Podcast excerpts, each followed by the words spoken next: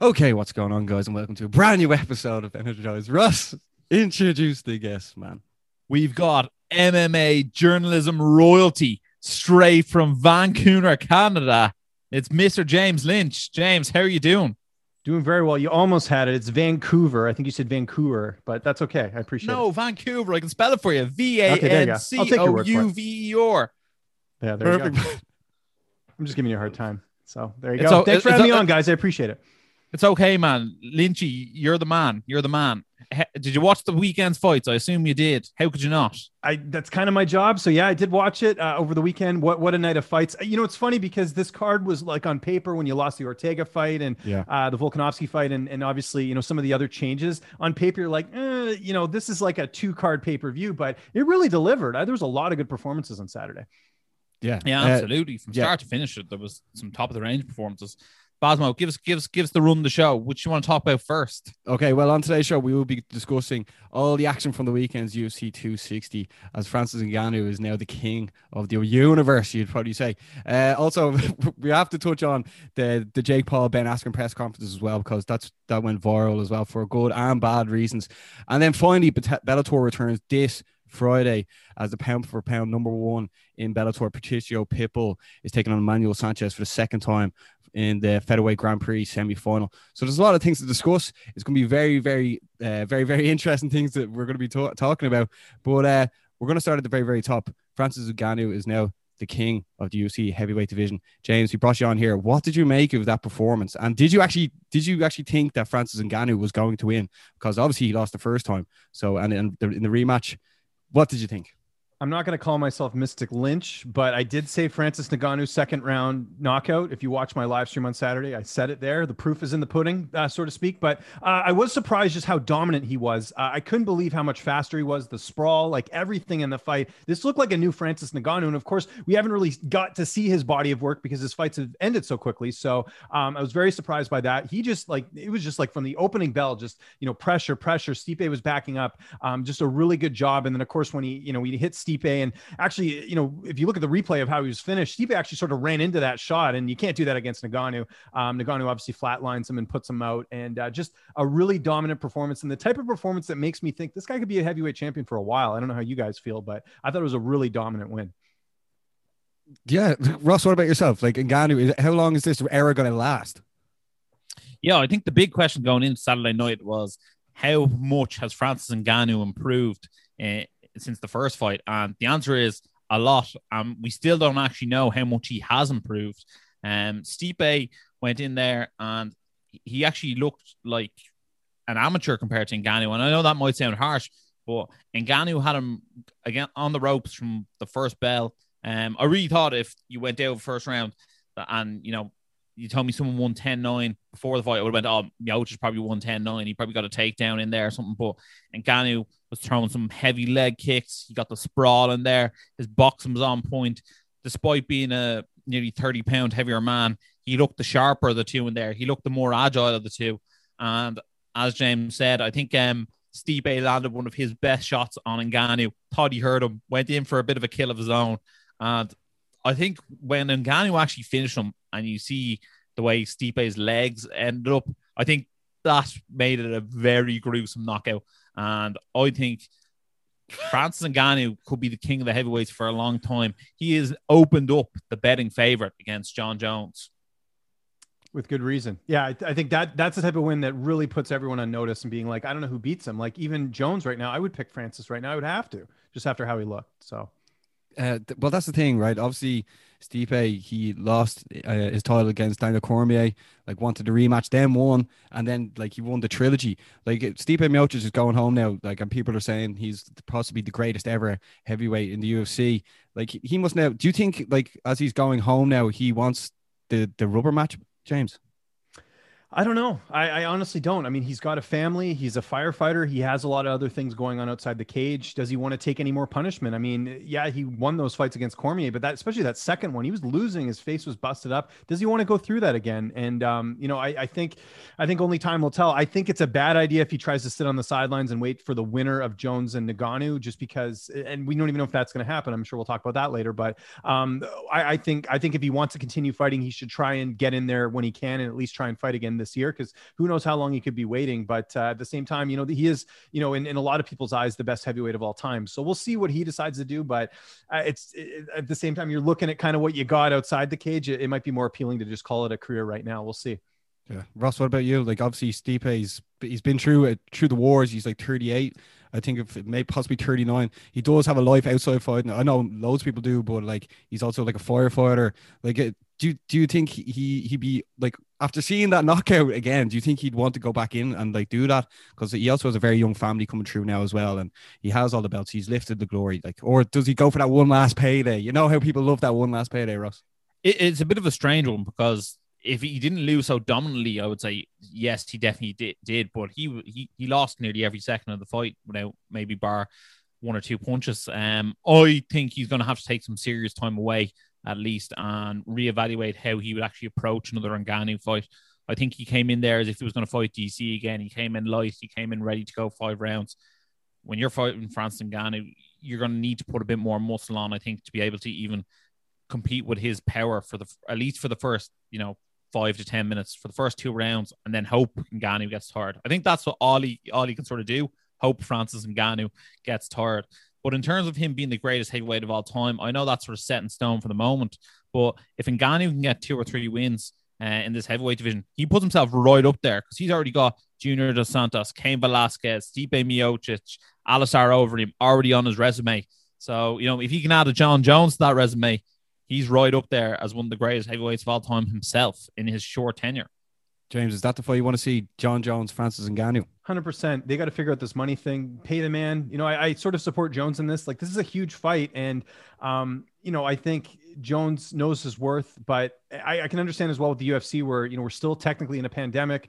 Like, are they willing to fork out all this money if you're not going to get a full capacity crowd? I mean, we saw the full crowd's going to come up for the UFC 261 card, but is that going to be the case if they do fight? We'll have to see what happens. But uh, there's a lot of moving pieces here. But I really hope we see that. And I'll be honest, like you know, I know Derrick Lewis has a win over Francis Ngannou. I don't know many people would be picking Derrick Lewis in that rematch, to be honest, just with how good Francis looked in his last fight. So we'll see. I, I to me, top of the list would be Jones and, and Ngannou, just because I have no idea if Jones can take a Francis Ngannou punch. I really don't. I doubt many people can, but one person who might is you, Ross. Ross, who do you think actually wins that fight? Because the, uh, on our latest Instagram post, it's sixty percent Ngannou, forty percent Jones. Like, do you agree with the the energized fans?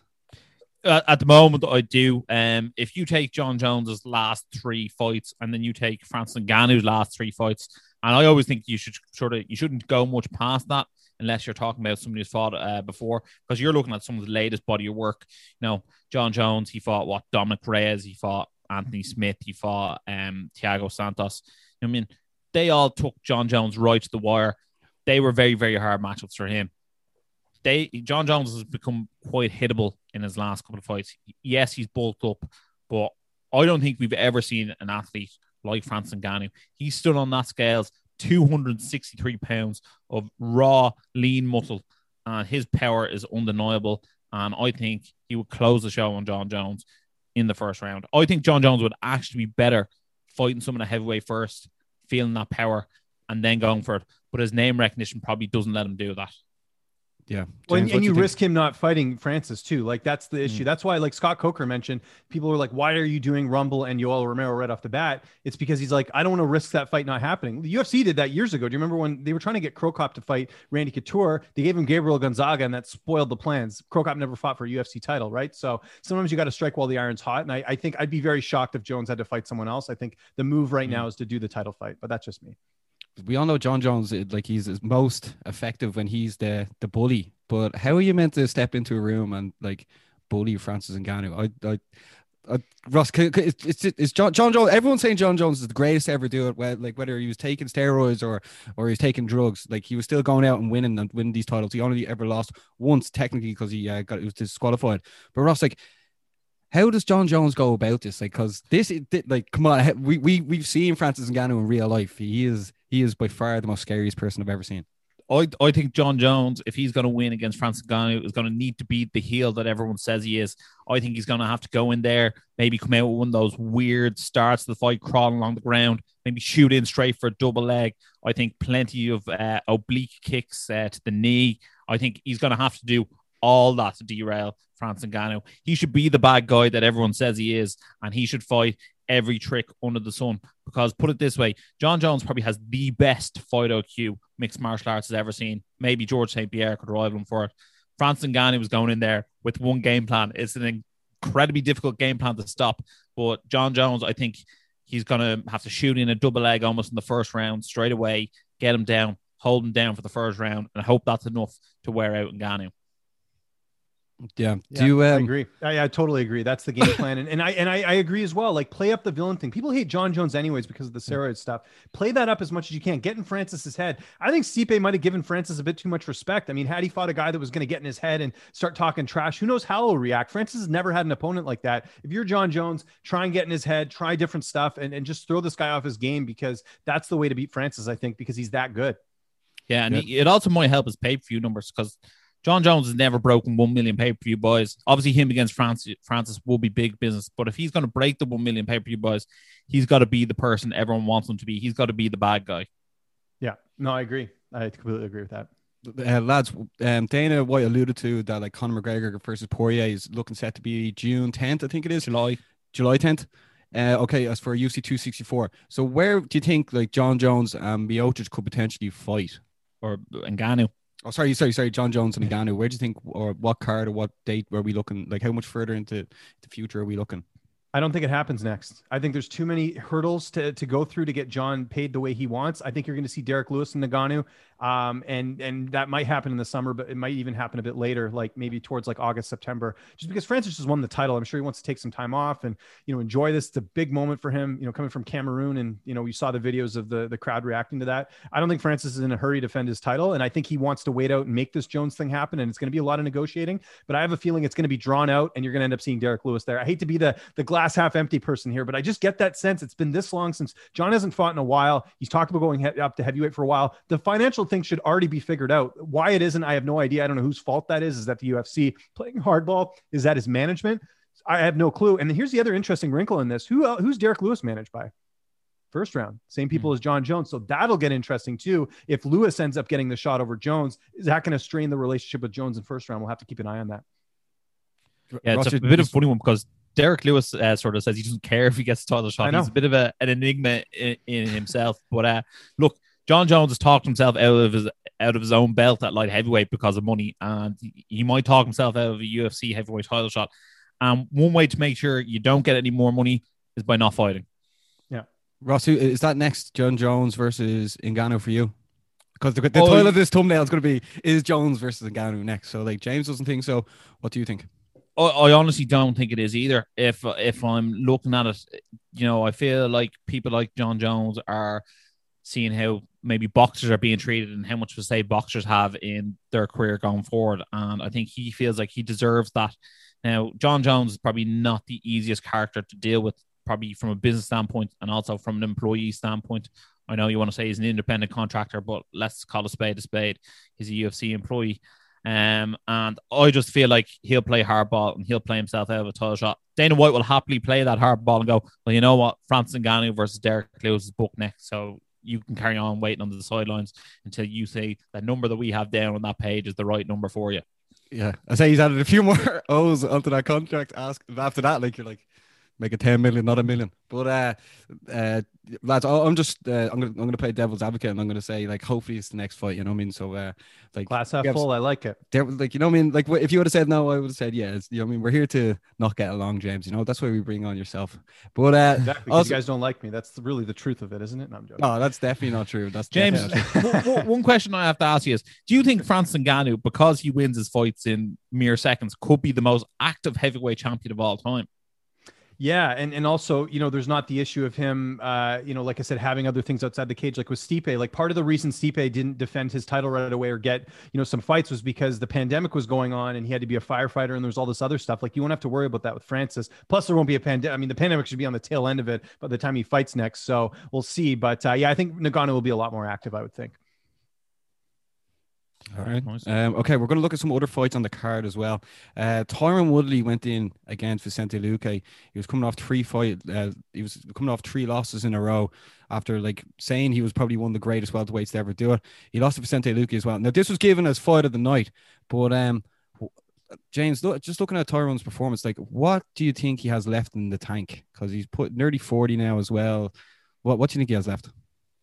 Uh, I think it's PFL or bust for Woodley um, because I don't think Bellator, like a lot of people are like, oh, he'll go to Bellator. You know, he has that relationship with Scott Coker. Have you seen the type of fighters that Bellator has been signing? They're not guys on losing streaks, with the exception of Yoel Romero, which I think we can all agree. Yoel Romero, the only reason he's not in the UFC is because he didn't want to fight any up and comers. And the UFC is like, okay, well, we can't use you. We've given you like five title shots. So we got to move along. But you'll notice a lot of the signings are against, uh, you know, younger fighters or they're fighters coming off wins. Woodley has three losses. That's not that appealing to Bellator. And their welterweight division is pretty deep as it is. So I don't think you'll see him go there. PFL, though, he might join his buddy Anthony Pettis and try and win some money over there. I think that's an option. Or it could be retirement. I mean, at 38, what are you really getting with Woodley at this point, right? He looked better uh, on Saturday, believe it or not, even though he didn't get finished in the first round. But I mean, you know, he's taken a lot of damage. He hasn't won a single round. Like, what are you getting with Woodley at this point? So I don't think there's going to be a huge market for him right now uh, as a free agent. And he's definitely not going back to the UFC.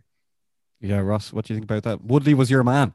Yeah, I love Tyron Woodley. Uh, I thought he was absolutely brilliant. Uh, obviously, once he lost his belt to Usman, that seemed to break his will, and break his spirit. You know, he went on and lost what seventy five minutes of fighting uh, straight since that fight. Um, look, and then I suppose he lost Luque there. He did give a better collection himself. I actually thought physically he looked in worse shape than he had uh, previously. He didn't look as jacked and as ripped as he normally does. Look, I think he should hang up the gloves if if he's financially set to do so. Um, he was a great fighter uh, obviously UFC champion. And maybe he could get back into doing his analysis work for the UFC. If he goes and fights somewhere else, that might hinder his future prospects afterwards. Just not the rap career, though, right? We can agree on that. Yeah, I think no. So well. Please, no more rapping. Please, oh, no more rapping. God. You can keep the TMZ show if you really want, but no more rapping. Yeah, yeah I, I, I, think I was watching something before, and um, uh, people that actually do rap, they look at people who come into rap at like over thirty, and they're like, "What are you doing?" It's not meant to be. I suppose it's not cool on the streets, you know. It's yeah. like if it's like if a granddad starts doing a, a TikTok dance, it's like granddad. But uh, lads, speaking of um showstoppers, Sean O'Malley was back. He won by um sorry, it was TKO in the third round. This was like this this almost seemed like he was the matador and Almeida was the human punching bag. What did you make of Sean O'Malley's comeback, James? Because um, we had it, we had uh, Phil O'Connor on the show last week, and he's he's not really too sure about the Sean O'Malley hype train. What did you sort of make of Sean's performance first of all, and also second of all, him as a he's uh, as an enigma? Couple things. Uh, I thought he had an A plus performance. I mean, he got the finish. He looked pretty dominant in that win. But it is Thomas Almeida, right? We're not. It's not the Thomas Almeida that was, you know, before he fought Cody Garbrandt. That Thomas Almeida. It's the Thomas Almeida that's taken some damage, had a lot of injuries. I mean, even though he's you know under thirty, he looked like a thirty year old in there. He looked very slow. Uh, you know, he's, he's lost a step by the by the looks of it, and that could be a variety of reasons. So while the win was great, O'Malley did everything he needed to do. Look at who he beat, right? He's it's a guy who should not be in the top fifteen. So where does O'Malley fit? Um, it, it's really sort of tough to say. I know Dominick Cruz has expressed interest in a fight like that. I think that's a bad idea. Um, Cruz would make that O'Malley boring. I think. I don't think it would turn into a very exciting fight. I think there's two options for Sean O'Malley. There's Rafael Assunção, who is is on the decline for sure, but he's a ranked fighter. It's a winnable fight for him. We saw Assunção get finished in his last fight. I think O'Malley could do the same. That would be sort of a highlight reel fight to keep his momentum going and build him up. The other fight I'll throw you at is a wild card, and I know it doesn't make sense rankings wise, but Marlon Moraes let's just have some fun, guys. Let's see what happens here. How far gone is Marlon Moraes in his career right now with losing those two fights by by TKO? Is it enough to beat a Sean O'Malley or is it not? And conversely, for O'Malley, if he beats Marlon Moraes, he's immediately a contender. So I think those are two interesting options as well. Uh, as far as is O'Malley like overrated or overhyped, we'll have to see when he fights one of those ranked guys because you know beating an unranked guy doesn't give us a huge indication of where he fits in that division. Some good points there, Ross. What, what do you make this now? Like, it's about time Sean O'Malley stepped into the top 15. Like, he's on the main cards now, and like, he needs to get into that top 15. Ross, what do you think? What do you think of Sean's performance? Uh, like, just piggybacking off what James said there, and also, what do you think is next for the Sugar Show? I do think it was possibly the best performance of his career. He really, really did step it up. His striking looks so clean. Uh, I think sometimes his arrogance really works against him. He, he nearly had a walk off KO once uh, he ended up getting it the second time out, which I think uh, it does look very, very beautiful. And you do it. We all love a walk off KO, Alan Mark Hunt, but I think on this occasion, uh, he needs to make sure those guys are done.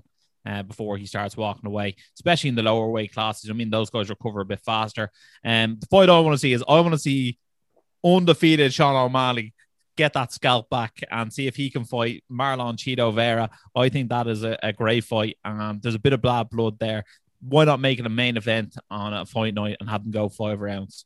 Although they do notice love he didn't notice he didn't mention him after the fight. Did you notice that? And I yeah, think there's a oh no, I for that. definitely noticed I think that. he feels he's ahead of Chito at this point based off that win on Saturday. And I think him fighting Chito, he knows there's a risk he could lose again. Whereas he could probably, like I said, right now with the clout he got on this huge card, getting that stoppage win, I think he can get a higher ranked opponent and there'll be more of a reward in the end. If he beats Chito, Chito's 15. To like like you were just saying there, he's probably already top 15 as it is. So I, I Mm. mean, I would love to see that rematch. I'm curious to see how it would go. But I think I think as a businessman and and you know, kind of looking at his career, O'Malley has his sights set higher. We'll see. And sorry to interrupt you, by the way. No, no, you're- you're fine, Canadian James. reputation of being polite, but sometimes I get out of character. Just just one question one question on Sugar Sean O'Malley. Do you think he will permanently until his stock per- actually drops fight on the pay-per-views to increase pay-per-view boys? Because it seems to be a bit of a spot for him that he is one of the main card fighters on the pay-per-view. Do you think that's done on purpose and he will continue to see that trend?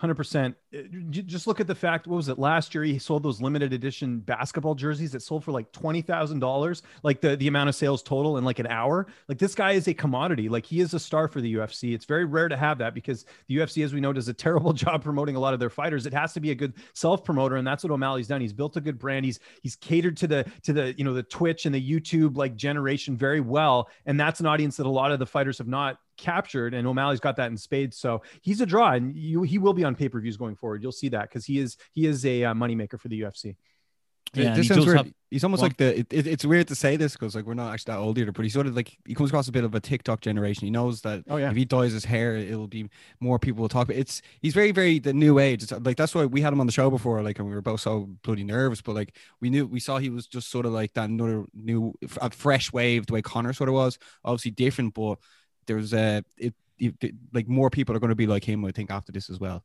And, So- and here's the other thing with O'Malley too. He's kind of playing up the heel role very well as well. That whole thing with Megan Anderson, like the fact that he didn't apologize, I'm not surprised at all. Like he, a, he probably feels that way, and b, like he's going to have a section of the fans that don't like him, but those are the ones that want to see him lose, right? So he's done actually a pretty good job of like creating this great brand and having people buy into the hype with his knockouts. And then you have the sector of the fans who are like, he's a misogynist, all this stuff. They, I mean, they would hate him anyways, but it doesn't matter. Like he's actually like it's actually benefited his career being like that. Yeah, love him or hate him, you have to watch him. Um, he, Ross, is, he- is he is he part of the uh, Gary Vaynerchuk's? Uh, He is Uh, Vayner Sports. He just signed is with now, them yeah. a couple months ago. Yeah, he was Vayner with Sports. Daniel Rubenstein before that. He left him, was managerless for a little bit, and then he went to Vayner. I think a month or two ago. he, he is the perfect Vayner media sports person. He's Oh a twitcher. He loves it. They're gonna blow him up. Gary's going to try it's and make him as big as gonna Conor. A hundred percent. Like knowing Gary, that's what Gary's going to do. Mm. That's going to be his. Uh, Uh, also, alumni of the show, Gary Vaynerchuk, our first ever guest, believe it or not, James. um, so we started big. We started big. we started big. Sean O'Malley is one funky dude, but someone else who's a bit funky is Mr. Ben Askren. Did you see his press conference versus uh, Jake Paul? Yeah, And I what caught, you I caught, think I about caught it, and not just bit- Jake bits Paul's and pieces pants. of it. Yeah, and uh, I, I thought it was, um, yeah, it was, it was, it was like I don't watch press conferences like that. I usually sort of just catch the highlights after because there's going to be a lot of filler in there. Yeah. I thought Ben came away better than Jake did. I thought Jake and the whole thing with Masvidal calling, it's like I think people are kind of over that. Like, did you see Ben's tweet to Jorge uh, over the weekend where he's like, Jorge, look, I'll be honest with you. I made you famous. You got one lucky knee. Like, I kind of agree with him. I think nine times out of 10, if he beats, if he fights Masvidal, that fight goes completely differently if Askren's able to utilize his wrestling.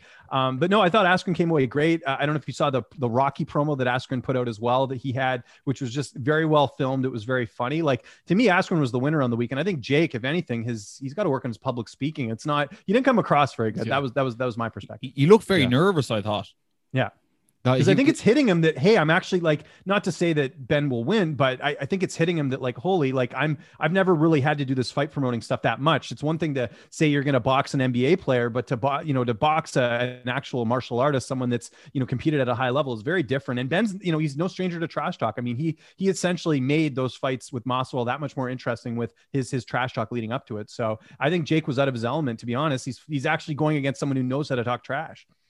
Yeah, that, that that's exactly what I thought as well. The way um like Ben Askren, Jake Paul, I, I don't know if you saw this, but Jake Paul and Logan Paul, they both went to one of best Ben Askren's uh, wrestling camps, so they know exactly who Ben is. You know, I mean, obviously Ben, uh, they would like they did wrestling, they would have known the the wrestlers Ben in um the Olympics. So like there is there has to be some sort of respect there as well. And then everyone knows that uh, Ben's Ben Askren is not the most sought after uh, skill in um, in mixed martial arts, but I mean the Jake Paul stuff, uh, what he was saying to Ben, the way Ben didn't bite, and also he said, "I can like, what did he say? He said like, oh, I can homicide you. I could commit homicide against you like right now if I wanted." And then uh, Jake didn't say anything. I think Jake's like too busy trying to come across as Conor McGregor, and it's not really pulling it off because like who did he beat? He beat no one. He beat like Nate Robertson, who's a retired NBA player. Like that's the other thing with this fight where people are kind of drinking the Kool-Aid a little bit too much. Jake looked great in that fight. Don't get me wrong, but he just beat an NBA player. That's like, you know, like I don't even know what the equivalent would be, but it's just like Ben's actually fought legit. Ben took a shot from Robbie Lawler and survived and still, you know, say what you want about the finish, but he still survived that. I mean, is Jake Paul Robbie Lawler? He's not. So it's I think, you know, people got to slow the brakes down a little bit on Jake Paul uh, in terms of that I, th- I think Daniel Cormier called it, and they were, I, I had the same vision myself when Ben Askren was like pawed his face, and then like Jake Paul sort of went, "Oh no, what did he do?" And then like gave like sort of slapped him on the ass, or like I, I, don't know whether he Yeah, went to what hit him in the was kidney or awkward. Wasn't that know. awkward? Really, It was awkward. very awkward. It I was like, I don't know what that is, and then I was like, I think Ben Askren's going to win now because Yeah. like that's not what a fighter would do, and I just thought it was very awkward and very telling of Jake Paul's sort of aggression and um fight IQ. To be honest, Yeah, but he's taking on someone who's not afraid of him at all, like you know. So th- and that that must be really pissing him off. No one's taking him seriously. But I mean, like, I, like under like looking at it all, like fair play for Jake for getting into this situation. I know obviously it was like KSI and Logan Paul that really blew it up, but like I'm still interested to see what happened. But as from looking at that press conference, I'm less looking forward to it, if you know what I mean. But like I'm Mhm. still going to be keeping eyes on it because so is everyone else. Because Well, it's the same If- night as Whittaker and Gastelum too, right? the Which is kind of a bummer because I really want to watch that. I mean, I'll probably just watch both, but it's uh, it's going to be so in- like I'm just intrigued to see what happens. Like, can Ben get his boxing good enough where he can beat a guy in Jake Paul, or does he does he do something crazy? Does he just shoot for a takedown just to screw the whole thing up? Like he could do that. I mean, who knows, right? Like it's I, the, the intrigue factor. It's, it reminds me a bit of Chuck and Tito, to be honest, where it's like I have no idea what's going to happen. You know, yeah, and then like Justin Bieber's performing. I think Snoop Dogg, other people. It's just going to be a mad scene. So it's like. celebrity boxing in 2021. That's what it was. People don't know this, but celebrity boxing in the 90s w- had higher ratings than any of the UFC cards. Like people don't know how how big that was back when like you know you had like Joey Buttafuoco and all these like celebrities, like no name celebrities boxing each other. But it's huge. It's this is the 2021 equivalent of that. That's what it is. Yeah, I even think like Barstool Sports are doing stuff like this, and then then Oh, also uh, Rough and Rowdy, yeah, the, Yeah. The, the the thing they do, yeah, exactly. yeah, and then like uh, then it came out that Logan Paul was meant to fight Floyd Mayweather. That's cancelled, but now he's going to be in the WWE in a few weeks' time. Like, like the world has just gone crazy. I, I actually was saying to Barry on the phone there the other day. I think. WWE is the perfect place for the Paul brothers. It's it's not real. They can make them win, and they can become b- bigger superstars, and they can almost direct traffic in their own in their own light. And that's, That's their audience win-win. too, is the younger YouTube audience, right? Like a lot of the pro wrestling fans, for the most part, I would think, are younger people, right? So that's going to go align. Like everyone knows who Jake Paul is, you know? It's, it's just Yeah. one of those things. So Yeah. Cosmo, are, are, are we looking at Bellator this weekend? Yeah, uh, lads, who do you think's going to win as of right now, Jake Paul or Ben Askren? I'm going to say Ben Askren. I'm taking Ben too. All right, I'm gonna have to I'll pick take that Jake Paul, underdog lads. money. Why, why didn't you? What you and I should have picked Jake Paul to give me the Ben Askren shout, but I mean, but let's Jake Pauler for life. Uh, okay. what are you? Okay, lads, Bellator is finally back. It's been ages. We had Big John and Punk on a while ago, and we were like telling them how much we were looking forward to this. But like, it's it's a great idea from them to make the pound for pound number one. Uh, Patricio fighting in the featherweight Grand Prix semi-final against Emmanuel Sanchez. Bellator 255. Uh, James, before we get into the card, right? What do you make of the way Bellator are like? Right, Friday night under the lights is our night.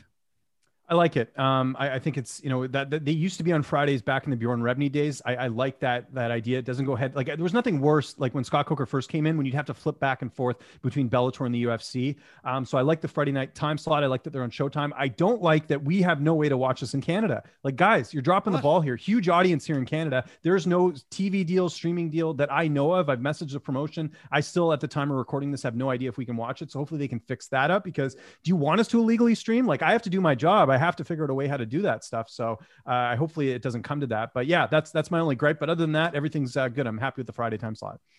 Ross, Yeah, Friday, absolutely. Friday nights. Absolutely, especially on Showtime. I think um, they didn't come back for a very long time in 2021. And I, I was like, Jesus, like the promotion going under or what? You know what I mean? These was the questions you were having to ask yourself.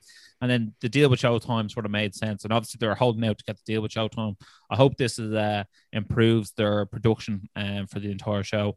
I do think their fighter walkouts are actually better than UFC fighter walkouts. Easily. But like, uh, bar that, I think you know UFC sort of takes over their um pre-fight stuff and their in-depth dives with fighters. But hopefully Bellator will get more into that because Showtime can tell a story.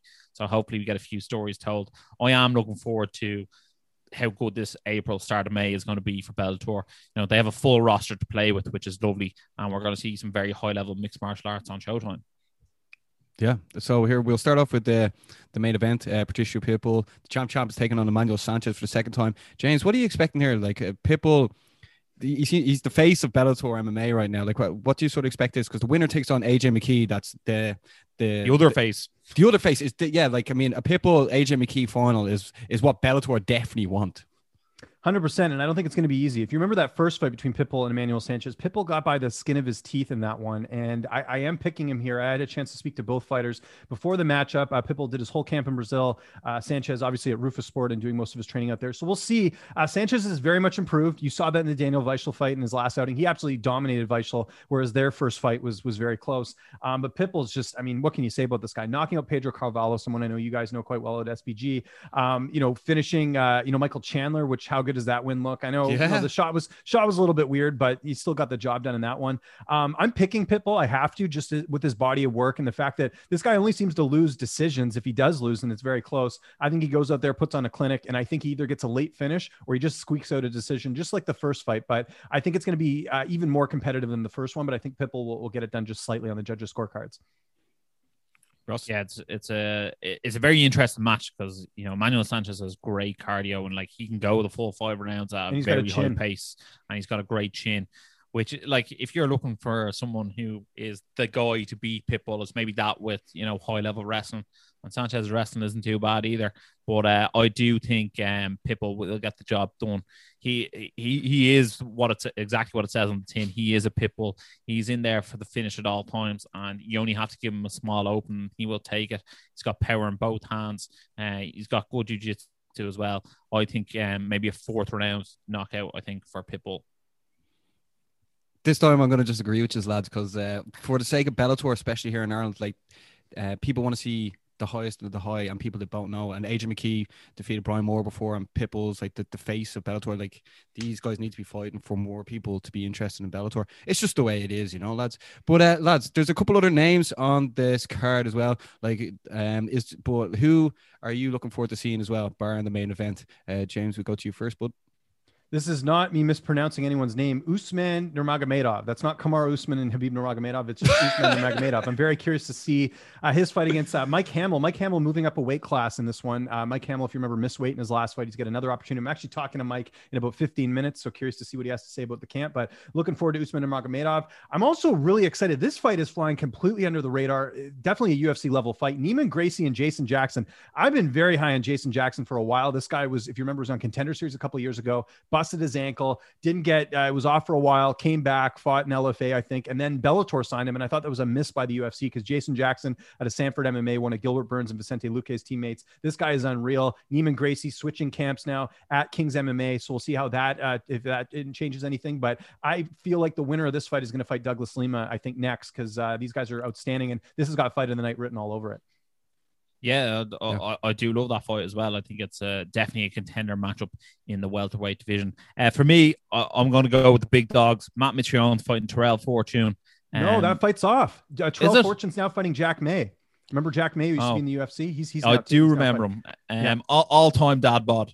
I- well, you know what? I'm gonna still say I'm looking forward to that one because I'm looking forward to the Ter- Terrell Fortune uh, side of it. Um, I'm still very intrigued to see how far can he go in this game. He's one of those top uh, wrestlers that Bellator picked up about three or four years ago, and let's see, let's see if he can still do the business. Um, I, I'd be very interested to see that uh, in a division where the champion probably doesn't exist anymore because Ryan Bader is tied up in that light heavyweight uh, tournament. So it could be 2022 before we see a, light, a heavyweight title fight in Bellator. Yeah. Uh, also, lads, look out for Magomed Magomedov. Uh, Oh, the 17 Tiger, and of course. Yeah, he's he's 17 and 1. His only loss was against Petr Yan. And then like Petr Yan beat him back. Uh, we had a we had a striking coach on there before, James. He's uh, he's Irish, he's from Donegal. like I asked him uh, if he had beat Aljamain Sterling, would he have called out Magomed Magomedov for a trilogy in the UFC?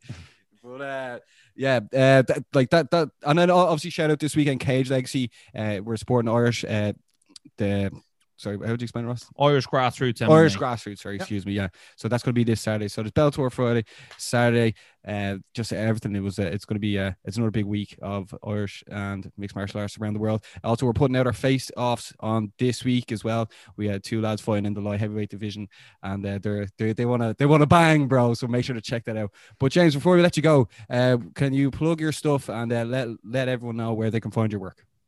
I work for a lot of outlets. First off, thanks for having me on, guys. Sorry I was late again, but uh, No, you're- great, great, great chat with you guys. Really, uh, really appreciate it. Uh, Lynch on Sports, Twitter, Instagram, easiest way to find me, and YouTube, youtube.com slash Lynch on Sports. I put all my interviews and playlists on there because I work for so many outlets, so you guys can find them all in there. I mentioned uh, I interviewed both uh, Patricio Pitbull and Emmanuel Sanchez, so check those interviews out. Also talked to Rob Font last week, talked to Jack Hermansson ahead of the Edmen Shahbazyan fight, talked to Sodiq Yusuff, who's going to be in the co-main event of next week, and also talked to Valentina Shevchenko last week as well. So check that out, all on my channel, and appreciate the support. And thanks for having me on again. No problem. Um, we don't put our stuff out live, so no one can tell you we're late, which Oh, is I had say it anyways. Now I look like a big jerk. You should have told me. that. It's it's okay. all right. It's all right. We always look like jerks, man. It's great. What's called our favorite Canadian MMA journalist. Ooh, I've never even a heard of that fellow. prestigious title. Lit- I've never heard of that fellow from The Little Mermaid.